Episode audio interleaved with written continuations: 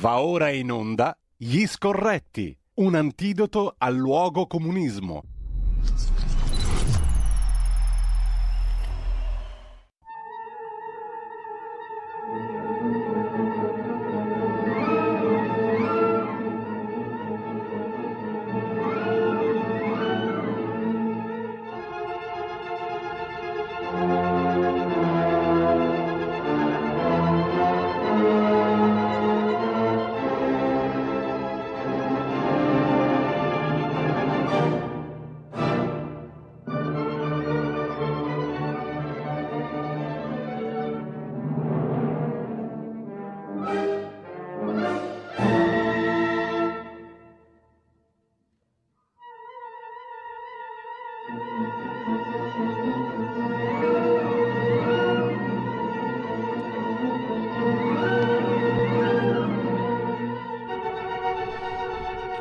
Rieccoci qua dopo la rassegna stampa con gli scorretti, con Carlo Cambi che saluto. Buongiorno Carlo, in collegamento Buongiorno, con noi. Buongiorno direttore, come stai? Caro Bene. Cardinal Cainarca. Bene, benissimo.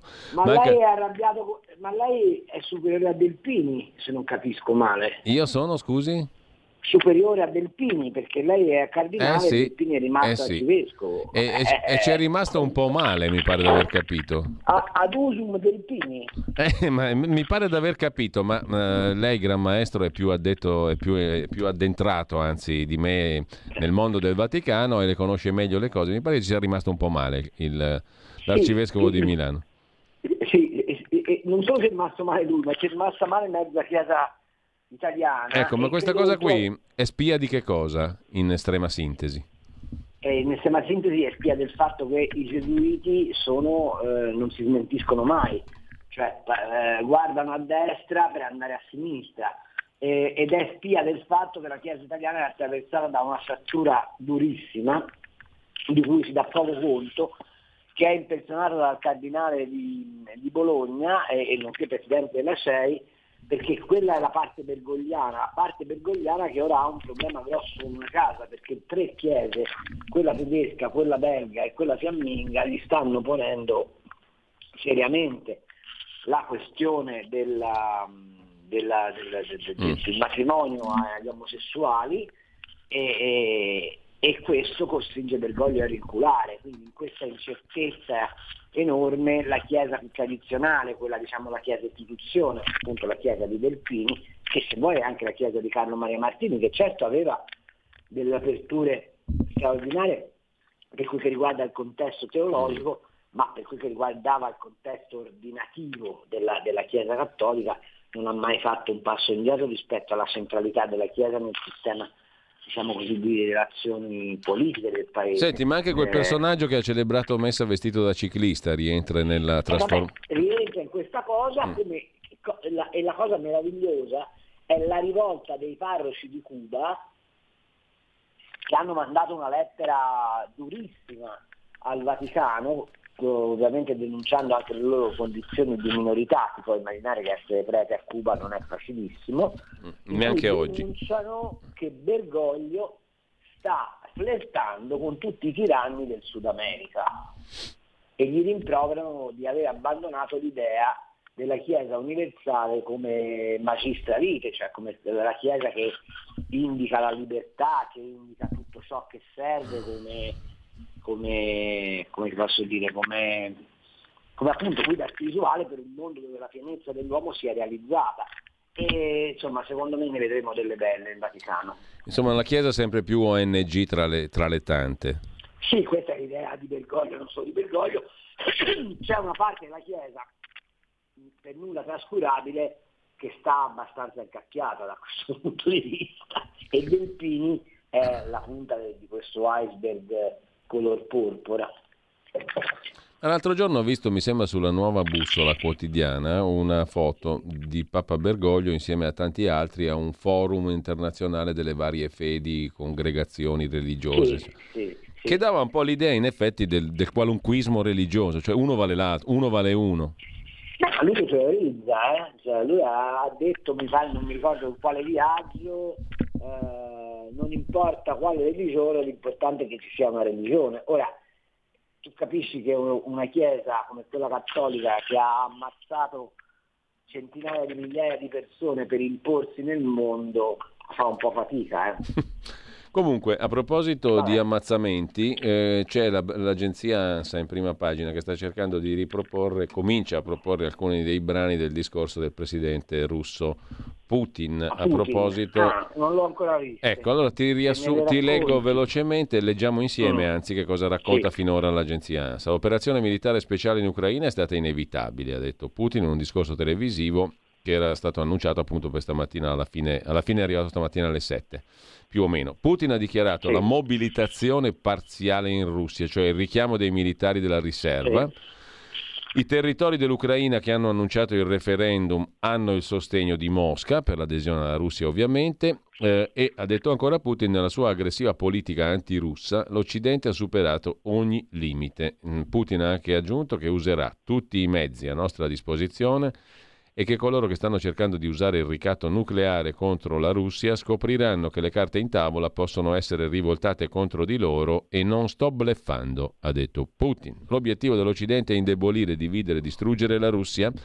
La mobilitazione parziale prevede il richiamo di almeno 300.000 riservisti che hanno già servito nell'esercito con esperienze di combattimento e specializzazioni militari. Sono esclusi i militari di leva, ha aggiunto poi il ministro della difesa Shoigu, citato dalla TAS, e ha anche detto che scopo della mobilitazione è controllare i territori liberati in Ucraina.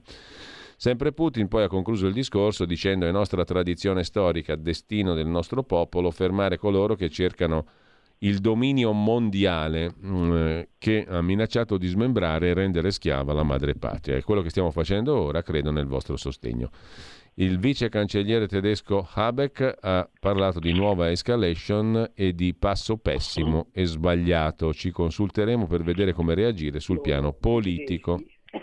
Così per ora l'agenzia ANSA, questo è l'integrale del lancio di agenzia che apre la prima pagina in questo momento. Che ne dici? Mi viene, mi viene da ridere che i tedeschi dicono che i russi stanno... Cioè, se c'è un paese europeo che continua ad avere un dialogo serratissimo con Mosca senza farlo sapere, o perlomeno convinti che non lo si sappia, sono proprio i tedeschi, i quali, se ci fai caso, non strillano più che gli manca il gas. Avete fatto caso? Eh già. Mi senti? Sì, eh. sì, sì, lo stanno, eh, in effetti. Eh, eh, eh, no, Putin che fa, pover- poveraccio, tra virgolette, poveraccio ovviamente. Non fa altro che quello che aveva annunciato, cioè io voglio vincere questa guerra, ma non la voglio vincere per schiacciare l'Ucraina, la voglio vincere per dimostrare che chiunque prova a rompere le scatole alla Russia sui suoi confini deve fare i conti con una potenza mondiale. Questo è quello che dice. Poi ovviamente ha, ha le sue ragioni questo povero Putin, diciamoci la verità, perché in Donbass eh, la popolazione russofona di stare con Zelensky non, non ne vuole sapere. E eh, quando smetteremo di obbedire, poi dirò una cosa che mi ha fatto ridere due giorni fa, quando smetteremo di obbedire al mainstream ma metteremo la testa a ragionare, insomma mi spiegate perché l'Azerbaijan può andare a spianare gli armeni nel Nagorno-Karabakh e nessuno dice nulla. Per quale motivo la Turchia può andare a, a, a, a spianare i curdi in Siria e nessuno dice nulla? E questi russofoni del, dell'Ucraina paura, avevano ed hanno paura di essere spianati così come sta succedendo agli armeni, ai curdi. E, e, e, e quindi hanno chiesto un sostegno, hanno chiesto una protezione. Poi c'è la faccenda della Crimea che si è sempre considerata appartenenza alla Russia e non ne vuole sapere di stare con Zelensky. Ora, noi possiamo anche far finta che è una violazione del diritto internazionale, e in realtà lo è di fatto, di entrare nei confini, ma è anche vero che c'è la legge internazionale dell'autodeterminazione dei popoli. Ora, se i popoli russofoni del Donbass e i popoli russofoni della, della Crimea vogliono unirsi a Mosca, eh, beh, si fa un po' fatica a contestare questa volontà, a meno che tu non la contesti come sta facendo Zelensky e come fanno gli Stati Uniti d'America, perché nel Donbass e in Crimea c'è l'80% delle risorse ucraine. allora bisognerebbe però essere precisi e dire stiamo facendo una guerra economica per difendere non la popolazione ucraina, ma le risorse che, che la, la, la, la, demarcazione geografica assegna all'Ucraina e non abbiamo nessuna intenzione di cedere a, eh, al Cremlino quelle terre per una ragione economica. Ma allora poi si pone un problema. Perché Zelensky non accetta di dare la massima autonomia alle popolazioni russofone? Perché per esempio l'ONU, se ancora contasse qualcosa, non prevede uno Stato cuscinetto nel Donbass, né, né, ucraino né russo, ma a statuto speciale come abbiamo fatto noi per esempio col, col Sud Tirolo? È, è, è, evidente che se tu poi imposti tutto sul registro bianco-nero, non, trovi, non solo non trovi compromessi, ma ti sfrutti la complessità dei problemi. Ora però sì. posso notare che il nostro Presidente del Consiglio ha mm. detto che ci sono in ballo in, in quella zona eh, i cedimenti alle autocrazie. Faccio notare che Mario Draghi è stato direttore generale del Tesoro, governatore della Banca d'Italia, presidente della BCE e presidente del Consiglio dei Ministri senza aver mai ass- avuto un conforto elettorale. Se non è un'autocrazia questa, vorrei sapere qual è. Però una organizzazione, una fondazione americana lo ha giudicato il premier dell'anno, lo statista dell'anno.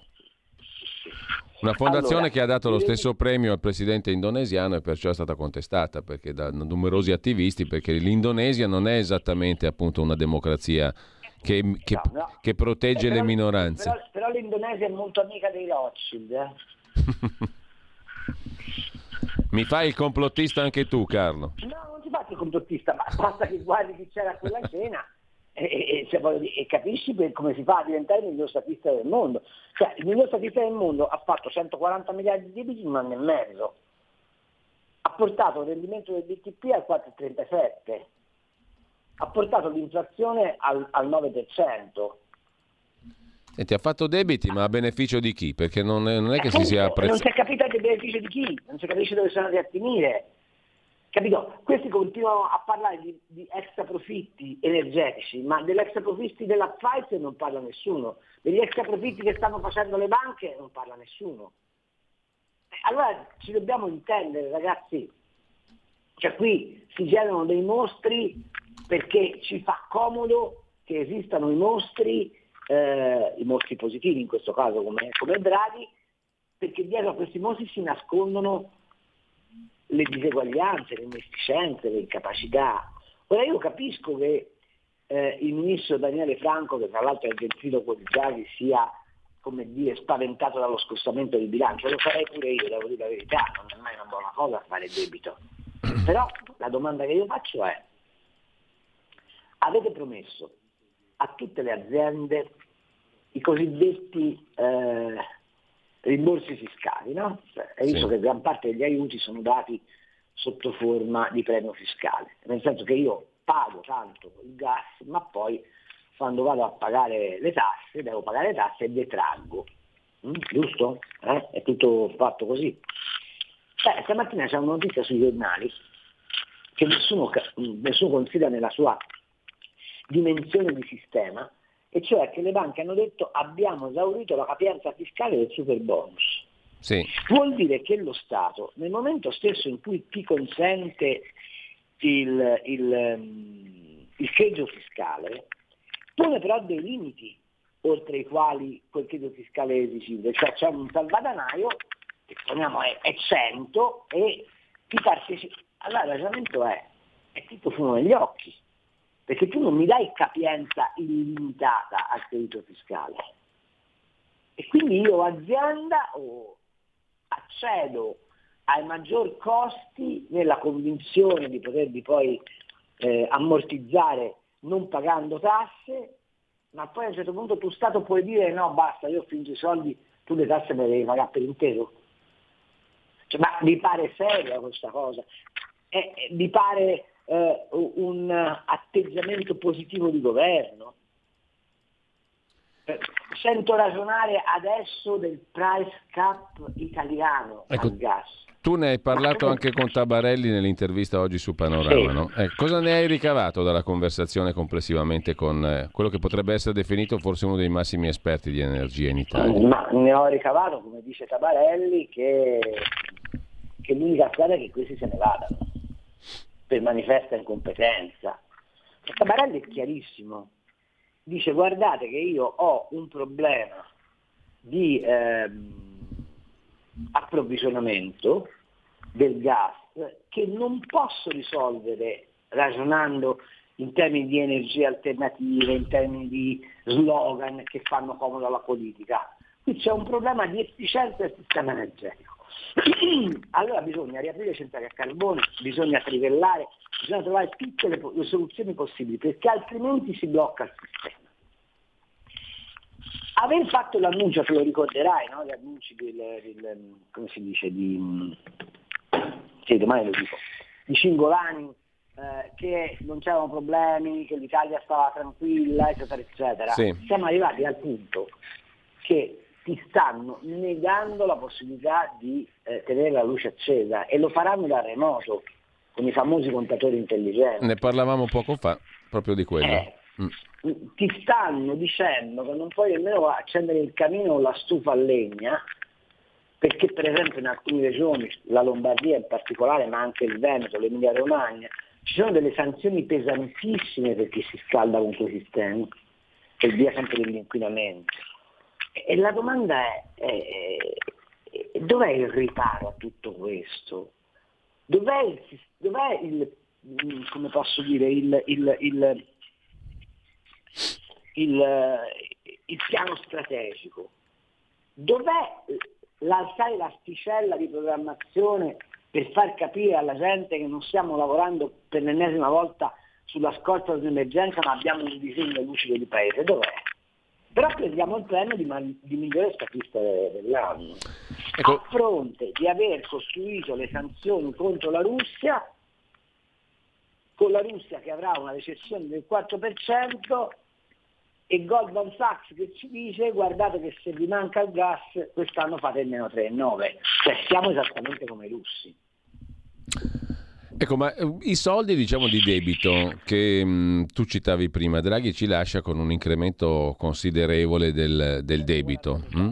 140 miliardi tu hai quantificato prima, ma a beneficio, ripeto la domanda, a beneficio di chi? E poi c'è una domanda ulteriore sul capitolo, sull'argomento di cui parlavamo prima, Putin, la Russia. Perché secondo te Erdogan ha preso la posizione ribadita più volte, anche recentemente, ieri mi sembra, l'aveva già detto, che devono tornare i territori tutti all'Ucraina, quelli che erano stati conquistati, tra virgolette, dalla Russia, compresa la Crimea. Cosa vuol dire? Perché in questo momento Putin lo, non lo sta aiutando con i curdi in Siria.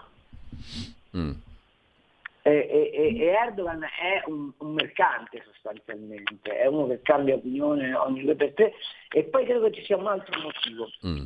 perché in sede NATO gli americani gli hanno fatto capire che tutta l'autonomia di cui ha goduto fino adesso, quindi ha consentito di fare come vi pare, mm-hmm. faccio notare che Erdogan è un dittatore all'interno di una supposta alleanza democratica, cioè l'unico, probabilmente non gliel'hanno più, c'è un problema grosso Erdogan, ehm, che è la fuga dei capitali da Ankara.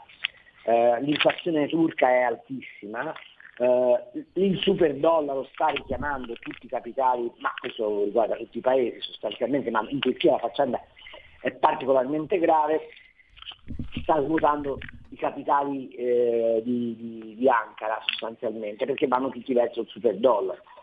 Eh, secondo me questa posizione è, eh, ha, una, ha, una, doppia lettura. Da una parte lui dice a Putin se non mi dai una mano in Siria io ti abbandono e, e, e Putin è consapevole che in questo momento Erdogan è l'unico canale indiretto che ha di trattativa con l'Occidente quindi non può perderlo, ma dall'altra la Turchia sta chiedendo a, a, all'America un sostanziale aiuto economico e quindi fa vedere che è docile, non è più il cane rabbioso all'interno della Nato e sta chiedendo questo aiuto economico perché è l'America stessa che gli ha creato il problema. D'altra parte gli Stati Uniti lo stanno creando anche all'Italia e all'Europa, ma noi facciamo finta che tutto questo non sia vero. Carlo, tornando a Draghi, eh, stamattina leggevamo un pezzullo, eh, un piccolo pezzo, non in senso di giudizio qualitativo, ma un breve pezzo di Marco Antonelli su mm, Italia Oggi che ci riporta a quel discorso di prima. No? Non ce lo dicono il gomblotto, il deep state, i retroscena, eccetera. Però, retroscena o meno, io ti voglio chiedere un'opinione su questo scenario, che non è nuovo, però è riassunto molto bene in questo breve pezzo. No? Mario Draghi è a New York perché questa non è una missione eh, diciamo banale, è una missione importante perché qui si decide il futuro governo dell'Italia. E il pizzino è stato già mandato nei giorni scorsi, prima da Washington con le rivelazioni sui soldi di Mosca ed è solo l'antipasto, poi da Mario Draghi in persona quando ha parlato di pupazzi prezzolati. E a me, devo dire la verità, non so cosa ti è sembrato da te, ma mi è sembrato anche un po' irritato, po' arrabbiato Draghi, ha perso un po' le staffe in quella conferenza stampa lì, no? Mi sbaglio? Cioè, mi sembrava molto irritato, oltre il solito. Detto oltre per... il fatto che un Presidente del Consiglio in carica per l'ordinaria amministrazione non si dovrebbe permettere. Perché, eh, torno a ripetere, l'ho detto prima, lo ripeto, Draghi deve tutto alla politica, tutto. No, anche perché non è che abbia una carriera che è iniziata su Marte, lui nasce come prodotto degli anni 80-90 di quel regime. come prodotto della, della, della, della, diciamo, della mediata Andreatti Carli, mm, appunto. Andreatta Carli con il beneplacito dei socialisti. Questa è la storia di Draghi, che è un uomo molto fortemente compromesso col potere politico della Prima Repubblica. Eh? Sì, non è uno che non c'entra niente con la politica, è uno che la politica è... la conosce benissimo e viene fuori da lì dal mondo esatto, del... perché è stato rivestito di quest'aura di santità, ma questo tutto è tranne che santo. Eh. Cioè, faccio notare, tanto per dirne una, che Profumo e Viola sono di nuovo sotto processo, andando di nuovo sotto processo per il Monte dei Paschi di Siena, con un'accusa ben precisa, aver taroccato i bilanci che la BCE, prima la Banca d'Italia e poi la BCE, erano perfettamente di cui prima la BCE, poi mm. la Banca, prima la Banca Italia, poi la BCE erano perfettamente a conoscenza e a capo della, della Banca d'Italia e della BCE c'era Mario Draghi. Non è che Mario Draghi, sul Monte dei Paschi Mario Draghi non ha mai detto nulla, non è mai stato chiaro. È possibile che qualcuno non gli vada a, a, a domandare perché il contribuente italiano ha dovuto smenare 15 miliardi di euro perché lui non si è accorto. Eh.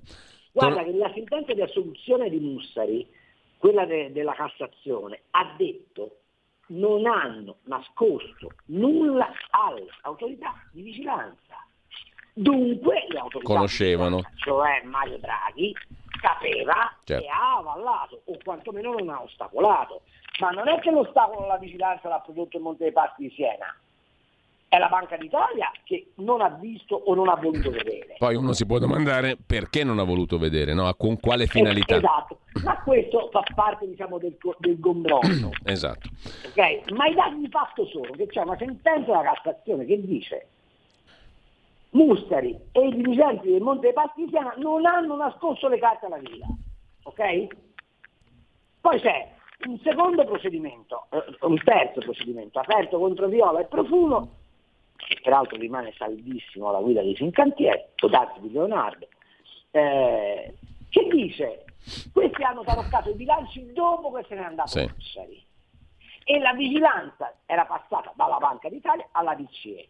Quindi Mario Draghi prima era perfettamente informato come governatore di Banca d'Italia, poi come presidente della BCE aveva dei bilanci tarocchi della terza banca italiana e non l'ha visti. Mm. Ci sarà qualcuno che gli fa la domanda, scusi Draghi, ma lei dov'era se c'era dormiva? Eh appunto, no, non gliel'ha fatta nessuno però. Eh appunto, ma la domanda... Allora, tutto questo ti fa dire che Mario Draghi è questa vergine delle rocce come canterebbe No, eh, e a eh, proposito, a proposito, di, a proposito di, mancata, vergi, a proposito di mancata verginità, eh, l'articolo di Italia Oggi... perché gli fa comodo eh, appunto. Naso e mm. deve essere accondiscendente al padrone di prima istanza, cioè la lobby che comanda negli Stati Uniti d'America, che è indipendente da Putin o da, eh, che è indipendente da Biden o da Trump, eh, vorrei che fosse chiaro. Allora abbiamo un piccolo stacco, il solito delle 10, poi torniamo eh, al quadro da Deep State. C'è un equilibrio tra tutte le cose luce e ombra, bene e male. Non ci saranno più regole. Il popolo si sta sollevando. Se quell'equilibrio viene turbato, l'universo lo corregge. Ogni sabato, ore 16. Ogni domenica, ore 14. Il grande cinema. Movie Time con Vincent. Il mondo ha di nuovo bisogno di te, della tua magia. L'intrattenimento, l'azione, l'avventura. Movie Time, la magia del cinema. Dentro l'ignoto. Quella è la destinazione. Radio Libertà, vi aspettiamo. Direi che siamo alla resa dei conti.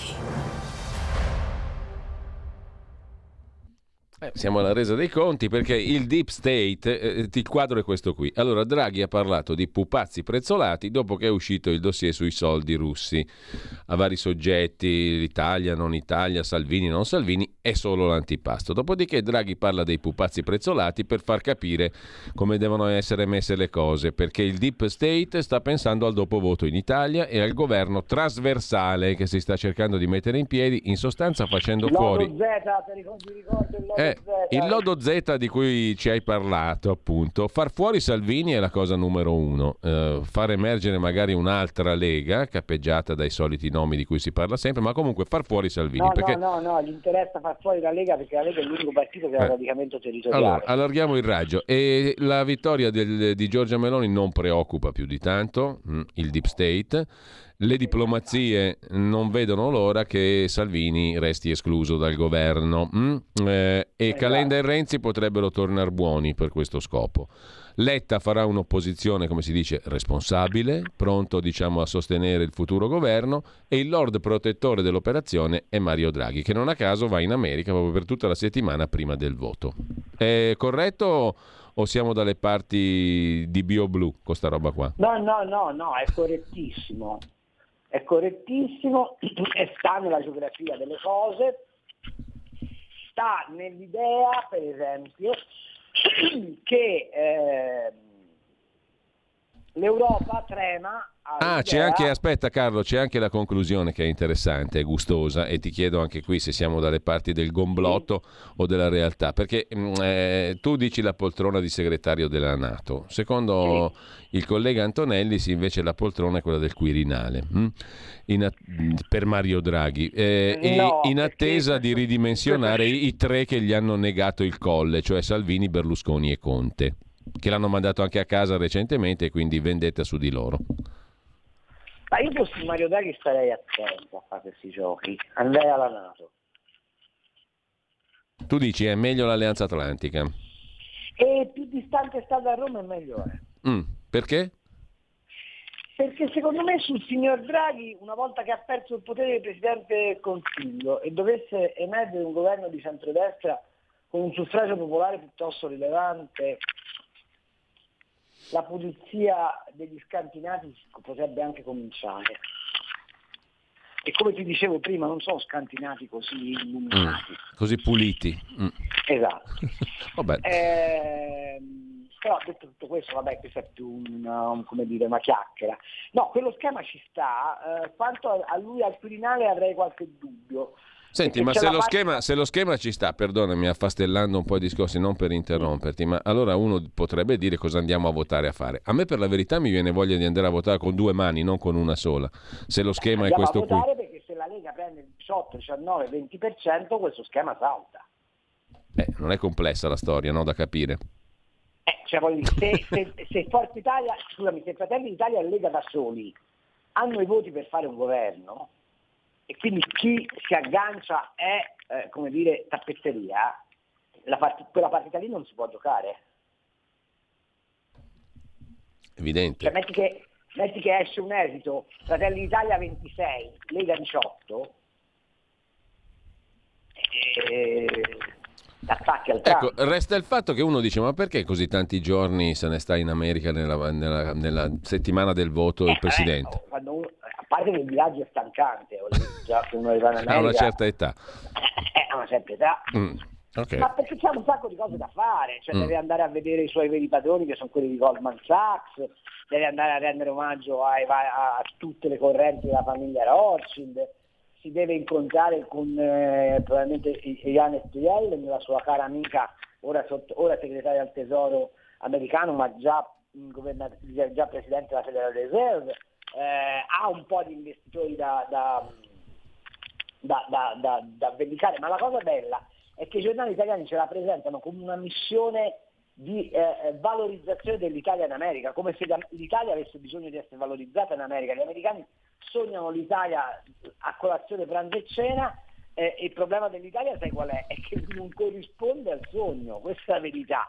E Draghi è uno di quelli che ha contribuito a far sì che l'Italia non corrisponda al sogno. A proposito di Draghi, Eh. tre, cose, tre cose ancora. Fastello, perché vedo che il- l'orologio corre implacabile, Carlo. E allora, tu dicevi prima i numeri del debito che lascia Draghi. Eh, ehm, il debito condiziona il futuro, ma il futuro in termini generali cos'è che ci porta? Perché comunque dopo il 25 settembre c'è un nuovo governo mm? Eh, e questo nuovo governo che situazione economica dovrà gestire? Primo e secondo, ce la farà a gestire la situazione economica che si prospetta? Primo. E poi ti chiedo altre due cose su due casi di cui si parla molto in questi giorni. Il caso da Milano, se vogliamo anche il caso Acquaroli e Meloni, cioè gli insulti, la propaganda bieca attraverso anche la RAI. Il caso RAI ha un suo subordine, il canone, non canone, ne ha parlato Salvini, ma subito da Fratelli d'Italia hanno detto non si abolisce il canone, si tiene importante. E questo ha a che fare anche con la compattezza del cosiddetto centrodestra. E poi il caso Orban, il caso Orban che di nuovo si salda alla politica interna. Io ho i miei dubbi che alla, alla gente comune interessi qualcosa dell'Ungheria No, e di del- di Orban va spiegata bene. Però bisogna capire cosa c'è dietro, appunto, dietro il caso Orban. Eh, Mm. C'è una cosa molto semplice, che Orban è andato da Putin e si è comprato il gas pronta cassa da solo e ha rotto il fronte. Sic et simpliciter.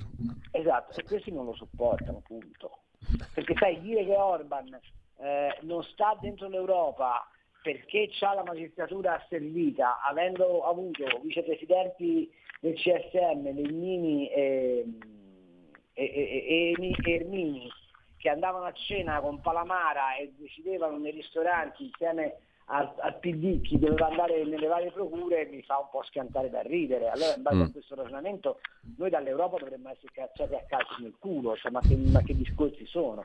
No, Orban viene penalizzato per il fatto che ha rotto il fronte dell'isolamento di Putin, questo è il punto. E temono che sia l'anello debole della catena, ma mi fanno schiantare da ridere perché da una parte cacciano Orban, non voglio cacciare Orban, Orban fa parte dell'Unione Europea mantiene come tutti i 27 paesi dell'Unione il diritto di veto. Poi stamattina leggi che la stessa Commissione Europea dice non sono maturi i tempi per abolire il diritto di veto, ma allora vi rendete conto che siamo in mano a dei pagliacci a livello europeo?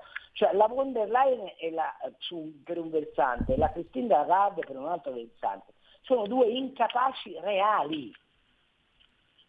E quando si, si fa il ragionamento guardiamo all'Europa, guardiamo a quale Europa guardiamo? A quella che- della Francia e della, Germania che si mettono d'accordo e non ci danno la corrente elettrica a noi perché devono sistemare le loro parti- partite correnti temendo la recessione che poi è un modo per rispondere alla tua domanda. Quello che ci aspetta è la recessione, l'hanno detto Mm. tutti. Ma è come l'inflazione, ti ricordi? No? Io un anno fa ti rompevo le palle in questa trasmissione dicendo occhio che arriva l'inflazione, occhio che arriva l'inflazione. Eh sì. E tutti no, no, no, no. Ecco, ora ti dico occhio che arriva la recessione, occhio che arriva la recessione, e tutti no, no, no, no, vedrete. I fondamentali sono quelli. Tu non puoi reggere un'inflazione al 9% con i costi di produzione moltiplicati per 6 per 7 senza avere un contraccolpo a livello di produttività e di espansione del, del volume economico. Questo se lo chiedi a un ragazzino di quinta elementare te lo spiega. Però sono convinti che chi ascolta sia una folla di beoti, che non sa fare 2 più 2, qualsiasi eh, eh, signore o signora che ha le casse della propria famiglia, questi fondamentali li capisce. Ecco, eh, Carlo, come lo vedi Nicola Rossi, prossimo ministro dell'economia? L'hai intervistato Ma- ieri sulla ma, verità. maga- ma magari Dio, ma magari Dio. No, lo dico perché Cioè, era be- molto bella l'intervista che hai fatto ieri a, a- Nicola Rossi, appunto, ex senatore del PD, per caso si potrebbe dire o per sbaglio. cioè, Eh, lui lo dice, colpa mia, non mi ero reso eh, conto dove ero finito. Eh sì, infatti lo dice anche esplicitamente nell'intervista. Comunque, eh, economista, molto, persona anche molto, molto raffinata, molto fine. Sì, sì, diciamo, non- no- certamente diciamo un galantuomo, eh, oltre che un, Esatto. un economista di valore, il quale dice serve la flat tax, dice tante altre belle cose nell'intervista molto bella che abbiamo citato ieri, che consiglio anche ancora oggi ai nostri lettori di rileggersi, ai nostri ascoltatori. Ecco, ce lo vedresti bene uno così, ma lo faranno secondo Ma te sì. uno così ministro dell'economia? Beh, dipende, da- dipende dai numeri. Mm? Eh, se i numeri, eh, cioè, se c'è un equilibrio tra la Lega e, e- e- e Fratelli d'Italia è, è una candidatura possibile, come, come- come è possibile quella di, di, di Giordano Bruno Guerri al Ministro della Cultura. Cioè, io lo vedrei bene un governo di centrodestra che ha dei ministri non perfettamente riferibili agli apparati di partito, ma che promuove un'idea d'Italia. Non so se mi sono spiegato, no? Cosa voglio dire? E, e- secondo me questa è la, è la vera soluzione. Eh sì, sì. Pe- perché un governo fatto così consente ai partiti di rimanere abbastanza liberi nell'interpretazione dei bisogni della società e all'esecutivo di fare il suo mestiere vero, cioè eseguire, fare delle cose. Quando Nicola Rossi dice guardate che sul PNRR c'è della, della demagogia perché è tutto da restituire Mm. e, e nessuno da quell'intervista prende spunto per dire beh ma allora la prosopopea del PD sul PNRR a che serve? È un argine ideologico, innal- ideologico, un argine fattuale innalzato per evitare che si disturbi il, manovratore, ma il manovratore va disturbato se piglia una direzione sbagliata. E quella di Draghi sull'economia del paese è un- una direzione sbagliata. Carlo, eh, il caso da Milano, altro argomento, ehm, visto che sono le 10 e 12, poi magari se riusciamo passiamo anche Allora, qualche io voglio telefonata. dire che lavoro in RAI, lavoro co- anche con la RAI, pagato Mhm. pochissimo peraltro, e sapere che da Milano prende 1000 euro a puntata per 10, per 10 minuti di programma e chiama Bernardo Henri Levy a insultare la democrazia di questo paese, perché l'espressione più grave di Bernardo Henri Levy, sai qual è? È ma se vince il centrodestra le elezioni non contano. Ok? Mm. Allora, se la televisione di Stato, di Stato no, scusami, se la televisione pubblica deve consentire ad uno che è stato peraltro il primo difensore di, del, del- del- del killer eh, Battisti, Cesare Battisti. Battisti, Cesare Battisti, ehm, non c'è molto altro da aggiungere. Cioè io mandavo a fare in tasca Floris, gli ho detto "Non Eh, ma da, da più". Milano si è dissociato dalle sue opinioni. Di, di- Ma da Milano non ha detto nulla, non l'ha chiosato, No, non l'ha ha- fatto parlare. Tu ti ricorderai che il povero ehm, giornalista di Rete 4 è stato messo in croce per l'intervista Sì. a Lavrov. Sì. E allora da Milano che ha fatto? Non ha fatto esattamente No, si è dissociato dopo, cosa. si è dissociato dopo, il giorno dopo, Dopo, sui giornali. Ah, dai, il giorno dopo è comodo. Lo devi fare lì, devi guardi Bernard, eh, eh, signor Levi, ehm, non ci siamo capiti, quello che lei sta dicendo è inaccettabile per una televisione pubblica, quindi il collegamento si interrompe qua, arrivederci, questo devi fare. Non c'è un'altra via d'uscita. Ma fa il paio con questi imbecilli che continuano a scrivere che Acquaroli era a cena mentre la sua gente moriva. Acquaroli era una manifestazione elettorale insieme a Crosetto, nel momento in cui la regione Marche veniva investita da una pioggia normale, perché il Mise, Misa ha cominciato a gonfiarsi dalle 10 e mezza di sera in avanti. Quest'uomo nel giro di 40 minuti ha raggiunto la centrale operativa della regione Marche e si è messo alla testa dei soccorsi. Ma faccio una domanda, ma i governatori delle Marche che per vent'anni hanno preso i soldi per sistemare la- le- le- il fiume ed, ed altri bacini idrografici e non hanno fatto assolutamente nulla, tutti PD, non erano a cena? e, e, e, e i, i 30.000 sfollati del terremoto che sono quelli che hanno abbandonato le montagne e avendo abbandonato le montagne fanno sì che non ci sia controllo antropico né sui flussi, né sulle fogne, né sui ruscelli, né sui boschi. Quelli non erano a cena. Cioè, e, e- e il fatto che la povera eh, Meloni dica alla Lamorgese guarda eh, che questi ci stanno provocando, ma al- il fine non è quello di eh, provocare me, ma di fare incazzare qualcuno dei miei che scatena la rissa in modo che poi si può dire che noi siamo le squadracce fasciste. Ma anche questo fa parte de- dell'equilibrio democratico. Allora è tutto possibile in questo paese? È tutto consentito se uno sta con la, col- con la sinistra o se rompe le scatole al centrodestra e, e- e vogliamo dire che è una democrazia compiuta?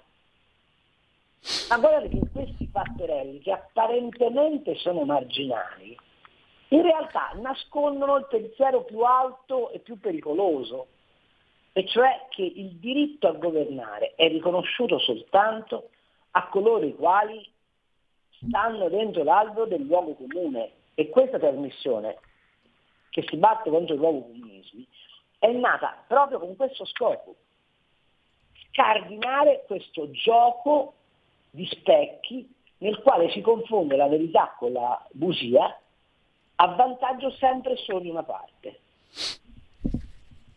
Allora Carlo, abbiamo spazio per qualche telefonata, sono le 10.16. Non so se 02. sei contento oggi, direttore, non ti sento, ti sento molto preoccupato, non so perché. No, no, no, no, non è preoccupazione, è cercare di fare attenzione a diverse cose quindi eh, non, non è, non è affatto, pre- cioè sono preoccupato come tutti, come te normalmente, diciamo, perché non mi pare che questo voto possa poi, almeno mm, ho dei timori, ho delle paure, mi pare che il 26 settembre dovremo gestire un bel po' di problemi, presumo, eh. Eh, però sono convinto dell'importanza di questo voto, non sto dicendo questo, non sto, non sto Esatto, dicendo, insisto, anzi, se riusciremo a rafforzare molto la Lega e avremo un, un esdo che porta Fratelli d'Italia e Lega vicino al 45-46%, tutte le, le preoccupazioni che abbiamo adesso svaniscono. Se non otteniamo quel risultato, stai sicuro che tra sei mesi abbiamo il nuovo governo tecnico. Eh, appunto, questo è un po' il discorso. Comunque, eh, abbiamo una telefonata, due telefonate in attesa, allo 02 66 20 35 29. Pronto? Pronto, buongiorno Valeria Parabiago. Buongiorno. Allora, quest- queste preoccupazioni le condivido in pieno, ma mi chiedevo anche che razza di informazioni abbiamo noi, Mm, mi riferisco ai vari telegiornali. Abbiamo scoperto che per esempio l'Ucraina è una potenza planetaria che sta sconfiggendo la Russia, che ovviamente è sempre stata una potenza. E, e non- però non c'entrano nulla ovviamente le armi degli aiuti occidentali, questi squali che vogliono solo salvare la democrazia e non c'entrano nulla le fonti energetiche russe di cui sicuramente si vogliono appropriare. E noi ci basiamo sulle informazioni dei servizi segreti americani che sono gli stessi che giuravano, ve lo ricordate, sulle armi nucleari di Saddam. Inoltre penso che noi siamo sotto tutela degli USA, per non usare altre parole più pesanti, che si arrogano il diritto di decidere la politica di tutti i paesi del mondo alla faccia della libertà. E mi chiedo un'ultima cosa velocemente. Ci ricordiamo del Kosovo? Perché questi due pesi, due misure? Anche il Kosovo era serbo e siamo andati a bombardare la Serbia. Ma, ditemi voi che mondo. Grazie, buongiorno.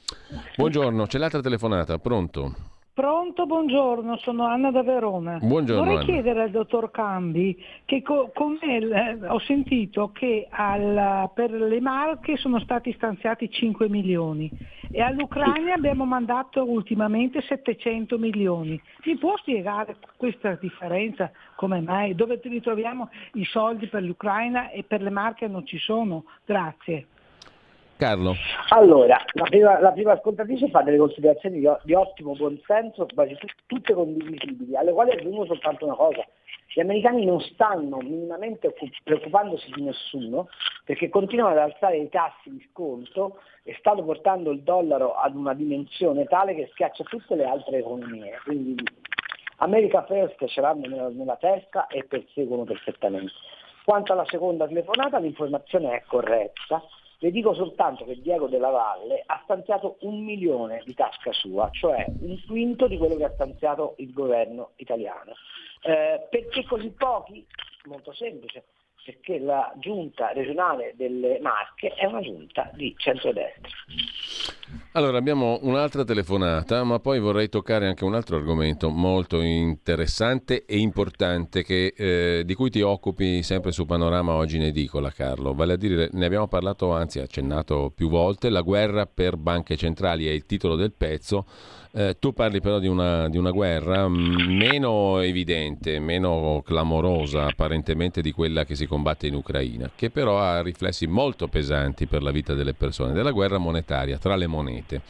Vogliamo spendere due parole, visto che la telefonata in attesa è caduta, su questo tema, Carlo? Perché è importante per la vita delle persone, cioè di tutti noi?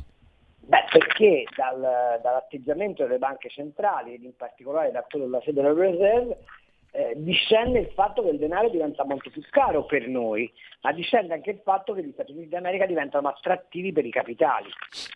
Ora, siccome il dollaro è, volente o nolente, la moneta benchmark, cioè di riferimento di una serie infinita di materie prime, ci sono interi paesi, penso all'Egitto, allo Sri Lanka, all'Argentina stessa, che con un'ipertrofia del dollaro non riescono ad accedere ai mercati se non a condizioni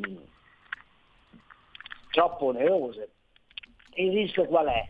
Il rischio è che invece Cina e, e Unione Sovietica, che stanno facendo una politica di tassi assolutamente diametralmente opposta per, per, due motivi. Primo perché devono sostenere le loro economie, secondo perché? Perché cercano di svalutare le loro monete in rapporto al dollaro per poter entrare per via monetaria nei mercati di quei paesi che non si possono permettere di pagare in dollari. Tutto questo ha un punto di rottura che si chiama Europa. Con la Lagarde, che essendo partita in ritardo nel contrasto all'inflazione, si deve adeguare alle politiche della Federal Reserve, ma con un piccolo problema, che mentre la Federal Reserve è sovrana su tutti gli Stati Uniti, la BCE non ha un sottostante di economia comune in Europa. Per cui le mosse della BCE, se per la Germania sono salutari, per l'Italia diventano esiziali, perché noi abbiamo i 2.760 miliardi di debito, di cui 140 sul conto di Mario Draghi. E, e quindi questa guerra delle monete, che è scatenata apposta per fare che cosa? Per, eh, non è scatenata apposta, che, che l'America ha aperto per, per, per salvaguardare la propria economia abbassando l'inflazione, di fatto spacca il mondo in due versanti. Da una parte diciamo, le, le, economie influenzate dal dollaro, dall'altra le economie che possono fare a meno del dollaro perché hanno a riferimento Cina e Russia e diventano le economie del baratto dove si scambiano materie prime, dove, dove, questi paesi entrano in quelle economie soddisfacendo, magari a un livello più basso, i bisogni che non sono più soddisfatti per la inaccessibilità ai mercati derivante dall'ipertrofia del dollaro. Tutto questo lo capite che a livello di scenario mondiale è molto più pericoloso di un conflitto armato. Perché? Perché schiera i paesi su trincee legate al bisogno e non alla dimostrazione di potenza. Eh, se, mezza, se tre quarti di Africa sta con la Cina, se mezza America Latina sta con la Cina, eh, è derivante da questo fatto che i cinesi offrono a prezzi stracciati ciò che l'Occidente rapina a prezzi elevati. Chiaro, chiarissimo. Um, intanto c'è un ascoltatore che ritorna a Orban e ci dice senza dimenticare che Orban ha una sua moneta, il fiorino ungherese, non esatto. l'euro. E un audiomessaggio via WhatsApp, sentiamolo al volo. Eh, buongiorno, ma io credo che eh, l'obiettivo sia veramente quello di, di far fuori la Lega e, mm, Salvini un pochino ci è cascato entrando nel governo Draghi e comunque io credo che non è tanto un problema che Salvini ci sia o no nel governo. Salvini ci sarà e starà dentro come in quello di Draghi, dove di fatto conterà come il 2 di picche e in più prenderà degli scappellotti. Buongiorno, sono Giovanni della provincia di Novara. Carlo, al volo, subito. No, non sono d'accordo. Eh, la Lega ha fatto bene a stare nel governo perché se non ci fosse stata oggi vivremmo molto peggio e avremmo avuto un'offensiva tecnocratica spaventosa. Eh, non sono d'accordo sul fatto che, che, la Lega starà nel prossimo governo sullo statutino, non è così. Eh, è vero invece che c'è una convergenza di più forze ad eliminare la Lega, ma in quanto forza popolare, in quanto forza territoriale. Perché ver- il vero argine che quel disegno mondialista può avere è sulla territorialità e le identità ed è chiaro che un paese, ma, ma guardate che questo succede con tutti i, pa- i partiti territoriali in Europa. Ehm, ed è chiaro che i partiti territoriali e i partiti identitari sono una barriera culturale forte a quell'idea di omogeneizzazione o, preferi- o se preferite di omologazione che presiede ad alcune strategie. Faccio per esempio notare che tutti i partiti autonomisti in Europa sono stati messi a tacere, o con la forza o con il ricatto. Questo perché? Perché continua ad esserci questa illusione dell'Europa come eh, uh, Stato unitario dei popoli europei, quando la strada è una sola, è quella della federazione eh, di Stati sovrani che mettono in comune alcune politiche per avere una maggiore capacità di incidenza sullo scacchiere mondiale. Noi non la faremo mai l'Europa unita, perché abbiamo lingue, culture, idee, aspirazioni completamente diverse. Vi faccio un caso, ma secondo voi che gliene frega a un finlandese, a uno svedese, a un norvegese dell'aceto balsamico di Modena? Che gliene frega? Poco. Nulla, perché non l'hanno mai mangi- assaggiato, perché non, pa- perché non riescono a capire che si possa passare cent'anni ad aspettare che una seta diventi una cosa differente.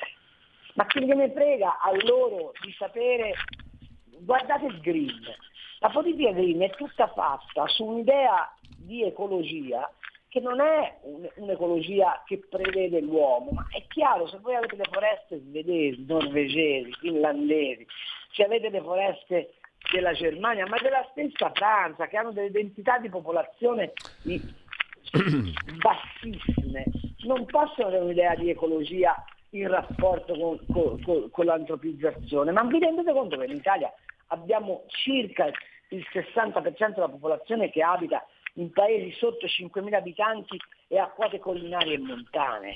Carlo, abbiamo due minuti e l'ultima telefonata è anche un messaggio che ti domanda in sintesi se ehm, ritieni possibile che Meloni poi faccia un governo con Letta o giù di lì, una roba di quel tipo lì. Eh, e se la, domanda, e la, la, la, premessa della domanda è Salvini è l'obiettivo vero della Meloni, Quindi, in senso negativo ovviamente, visto che ha fatto campagna al nord rubando consensi alla Lega e non portando voti aggiuntivi al centrodestra e lasciando il sud a PD e 5 Stelle.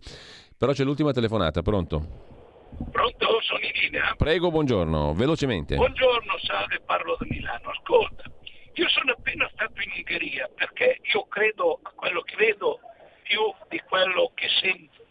Allora, io vado ogni anno circa due volte in Ungheria per il mio lavoro. Mm. Ti devo dire che è un paese negli ultimi 10-15 anni che è cresciuto in media del 3-4% all'anno.